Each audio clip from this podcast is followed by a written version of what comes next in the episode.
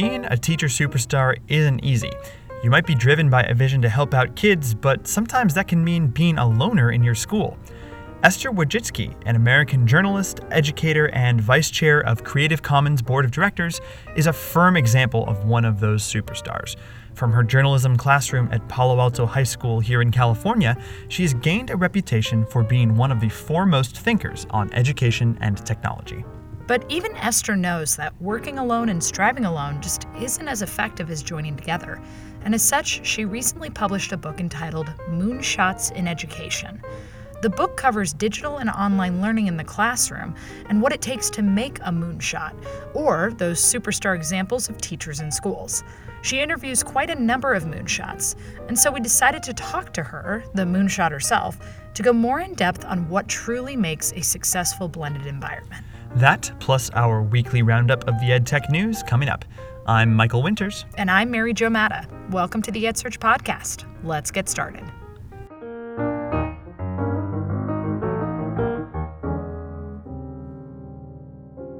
Personalized learning is all the rage these days, but what exactly does personalized mean? David Wiley wrote this week about how and why his team at Lumen Learning has been asking just that question. In his post, Wiley describes how the learner often has no active role in a personalized experience, and how the team solicits students' input to give them a model for their own learning. The goal is to put the person back in personalized learning. You can read all of the details of the study at edsurge.com. Everyone tells stories politicians, scientists, entrepreneurs but conveying information coherently and compellingly is vital to success.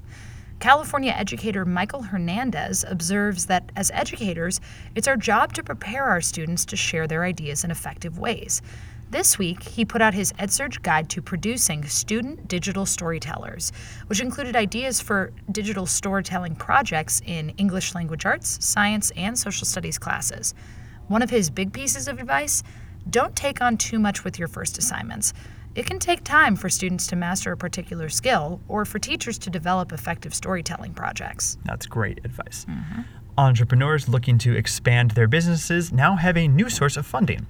Owl Ventures has just closed a $100 million fund to support edtech startups.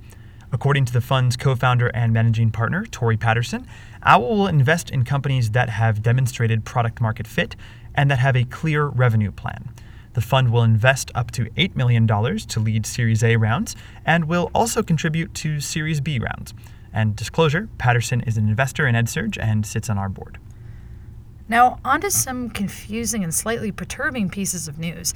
So, parents want computer science courses for their kids, but the big question is are schools actually listening to that? A recently released Google sponsored Gallup report suggests that no, they aren't listening. The report shows that 90% of parents see computer science as a good use of school resources. But in actuality, fewer than 8% of administrators believe that parent demand is high for computer science education. What? Unsurprisingly, about 75% of principals report having no computer science courses in their schools. As online magazine Wired points out, major reasons for this dearth in CS education include the fact that computer science isn't actually tied to testing requirements. But there is a silver lining, says Hai Hong, program manager of Google's K 12 education outreach. At least half of principals at schools with computer science programming do report that computer science professional development has been on the rise. And now it's time for Kachings. The big funding news this week came from MOOC provider Coursera, which has raised $49.5 million in a nearly completed Series C round. The raise was led by original investor New Enterprises Associates and includes both new and returning partners. The new money will go toward expanding Coursera's offerings to international students, particularly in India and China. When the Series C round is complete this fall, the company will have raised a total of $145 million. And Dreambox Learning has also raised a $10 million Series B round from Owl Ventures and Tao Capital Partners. Owl's co founder, Tori Patterson, will take a seat on the Dreambox board. Patterson is still an investor in EdSurge. That hasn't changed in the last 45 seconds. Dreambox has built a gamified K 8 math platform used by more than 1.5 million students. Congratulations to them and to all the other companies that raised money this week.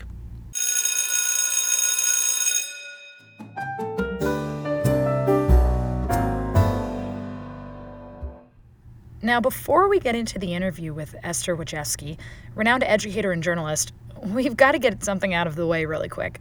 Yes, it's correct. She did teach actor James Franco.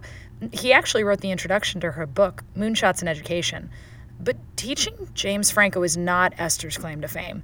At Palo Alto High School in California, where she's been since 1984, she grew the journalism program from a group of 19 students with one typewriter to the largest high school journalism program in the entire country. The Media Studies program now has more than 600 students, five additional teachers, and produces 10 publications. And back in 2013, the high school built a 25,000 square foot media center just for the journalism program. So, what then does it take to be a moonshot? Well, EdSurge CEO Betsy Corcoran sat down with Esther at our recent Davis Superintendent Summit to hear about the stories she's collected, both from her own classroom and from classrooms across the globe. Hi, it's Betsy Corcoran. I'm CEO of EdSurge, and I'm here with Esther Wojcicki, who is a longtime teacher at Palo Alto High School, a marvelous speaker on blended learning and the use of technology in education, and the author of a really important book called Moonshots in Education Launching Blended Learning in the Classroom. Esther, thank you so much for being here. It's such a pleasure to be here. Um, thank you for inviting me. We had a really fun panel this morning uh, with Michael Horn and uh, Richard Culatta. And again, you did a great job of, of adding some real, you know, feet in the classroom experience to that call. But we're here to talk a little bit about your book. So the book came out at the end of last year? No, the book actually came out in the beginning of February this year. So your book came out in the beginning of February. And uh, you've been getting a great reaction. But why don't we start at the beginning? Why did you actually this book? So, um, to be totally honest, be totally honest. Okay, about this. Um, so, what happened is I was having a lot of visitors come to visit the program at Palo Alto, at High, Palo School, Alto High School, and I was very happy to have all those people come and visit. My students were pretty excited to meet lots of people, and I thought, well, um, one thing I could do would be maybe figure out some way that I could easily tell these people what the program was like. So that you know, they always wanted to know like, what are you doing? How did you get it to be like this? And what, what how does it work? So I thought I'll write a book, and that way I could just give them the book, and they would just take the book, go away, and then they wouldn't need me anymore. Uh, yeah. Turns out a little boomerang effect here. This was just the opposite. What happened is that instead of cutting down on the number of visitors, it's accelerated the number of visitors. So now I have visitors like maybe twice, three times a week. Visitors on top of visitors. Visitors on top of visitors. I'm very happy to have all these people. I mean, I really enjoyed meeting them all. Well, and, but, uh, and that's the real reason. You know, you. I heard you invite the superintendents here to give you a call and come visit. So I think that you um, do a wonderful job of of sharing your practice, and that's really important. Um, when you were doing the book, you talked to a lot of other teachers who have been trying to use technology in different ways, including some people who are kind of almost heroes. How, how are the heroes doing out there? So I met a, several heroes. Um, some of them are actually in the book. And um, I would say that the general, for the general sense of all of the heroes, uh, that it's a lonely path it's a very hard thing. Mm. Um, these are people that are really driven by a vision of making education better for all these kids, mm-hmm. and I admire them and applaud them. But in many cases, they're seen as kind of the loner out there, or that teacher that's, you know, not really on the same page as that we are. And um, what are we going to do to bring her into the flock? And uh, so I think it's hard for them, for a lot of people. And I know personally it was tough for me to be the only person out there doing this for a while. Did you find examples of people who felt more supported, who felt that they weren't just building their their one program, but they were really building a team at their school to kind of you know bring these ideas forward? Um, there are people that are doing that. So that's the people that are doing that are usually working together in pairs. So give me an example. And um, so, like for example, in computer science, Um, I found a teacher that was doing computer science, teaching computer science in high school on a very um, sort of individual basis. He had, he was seen as the maverick again, and then he brought in another teacher that was also helping. And the fact that there were two of them together, working together as a team, seemed to make a huge difference. Well, they had each other for support, but not only that, they had they were seen at by the department and by the school as you know that team over there. So. What I'm suggesting now is that it would be great for all teachers to have some kind of a buddy, you know, and I'm calling them moonshot mentors, where you can just work with another person who can support what you're doing. And it doesn't have to be somebody that is more learned than you in that particular area. It's more of a sounding board, somebody who can listen to all the you know things you're trying out and, and help you. That makes tremendous amount of sense. I mean, honestly, I find when we hire people that I love to hire people in pairs, even if they're not doing exactly the same thing I find that when you bring two people into a new environment, a company, or anything else, they've got someone else to rely on, someone else to share experiences with. I, I, think that makes sense. And that's why in school, of course, you want kids working in teams, or have a buddy, and or you know just a collaborative group. And that's what happens in my classes. They all work in teams, and they always feel included in that whole program because they're part of a team.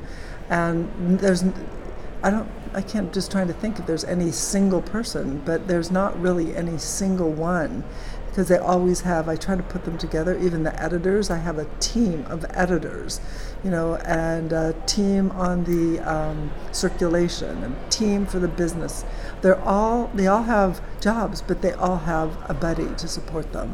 Now, this summer you've been out on the speaking circuit, uh, and I know that you've been uh, trotting around out there in the great wide world. You've been to Europe and a number of other places. What's the reaction that you're getting in other countries to the stories you shared?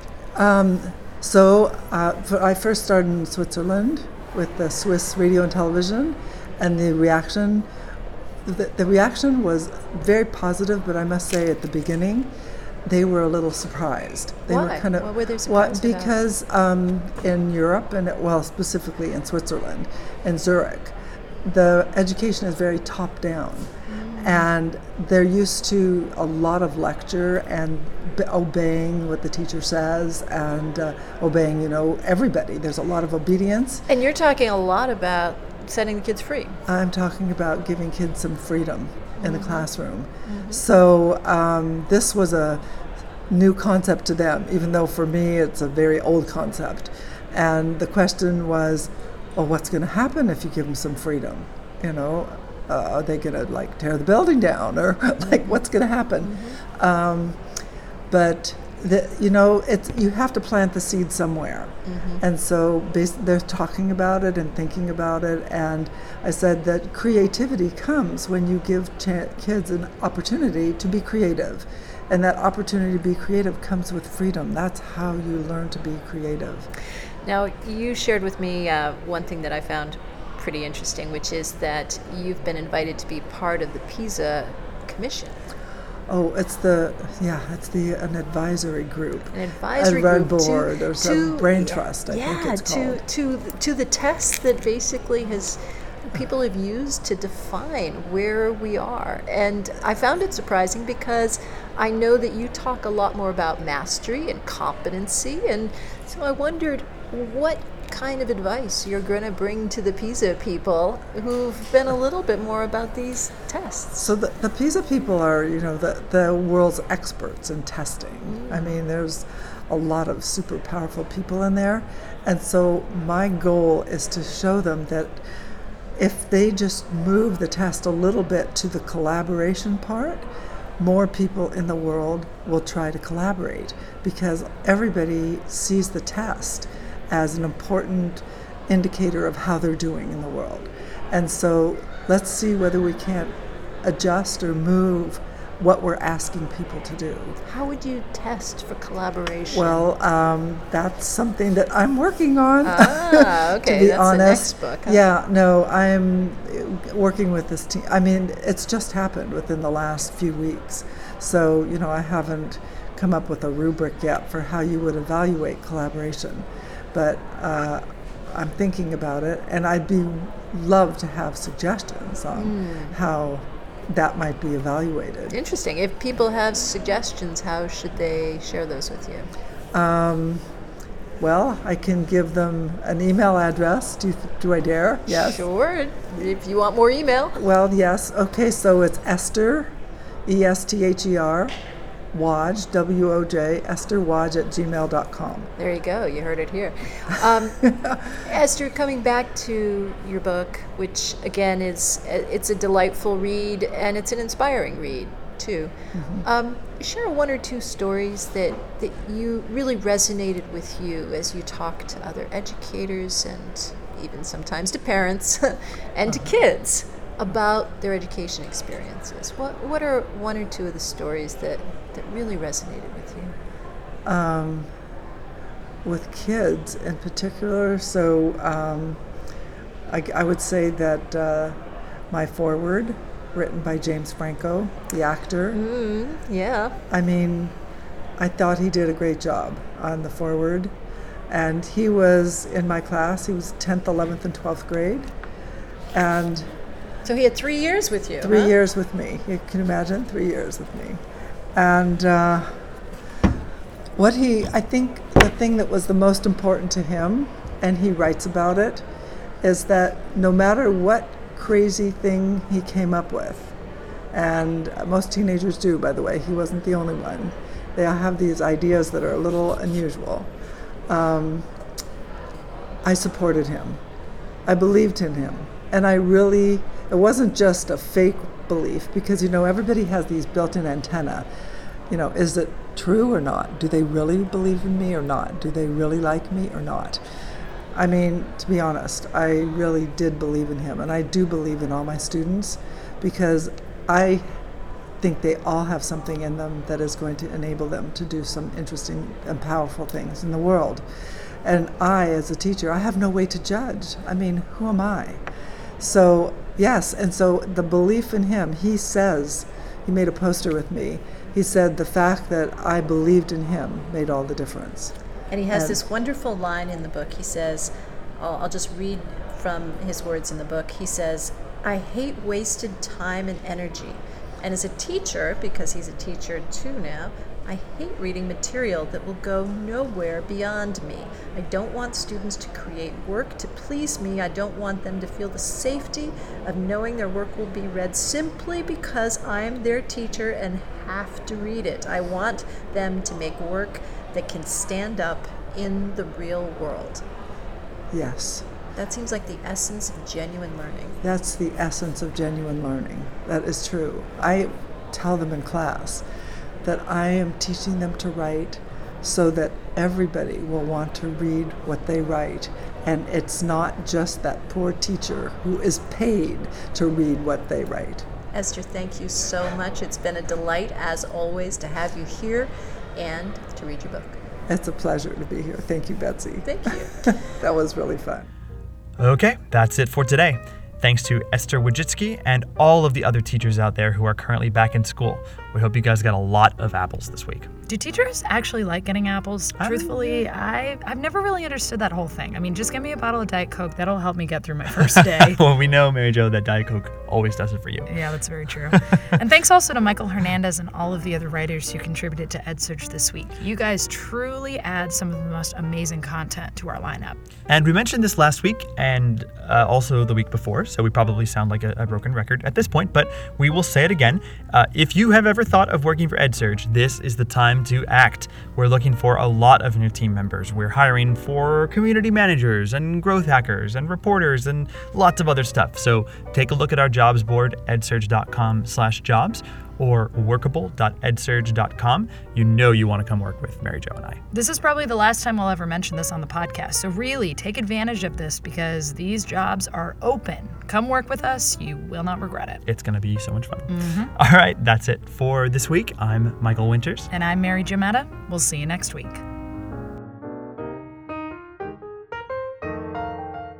This is the EdSurge Podcast.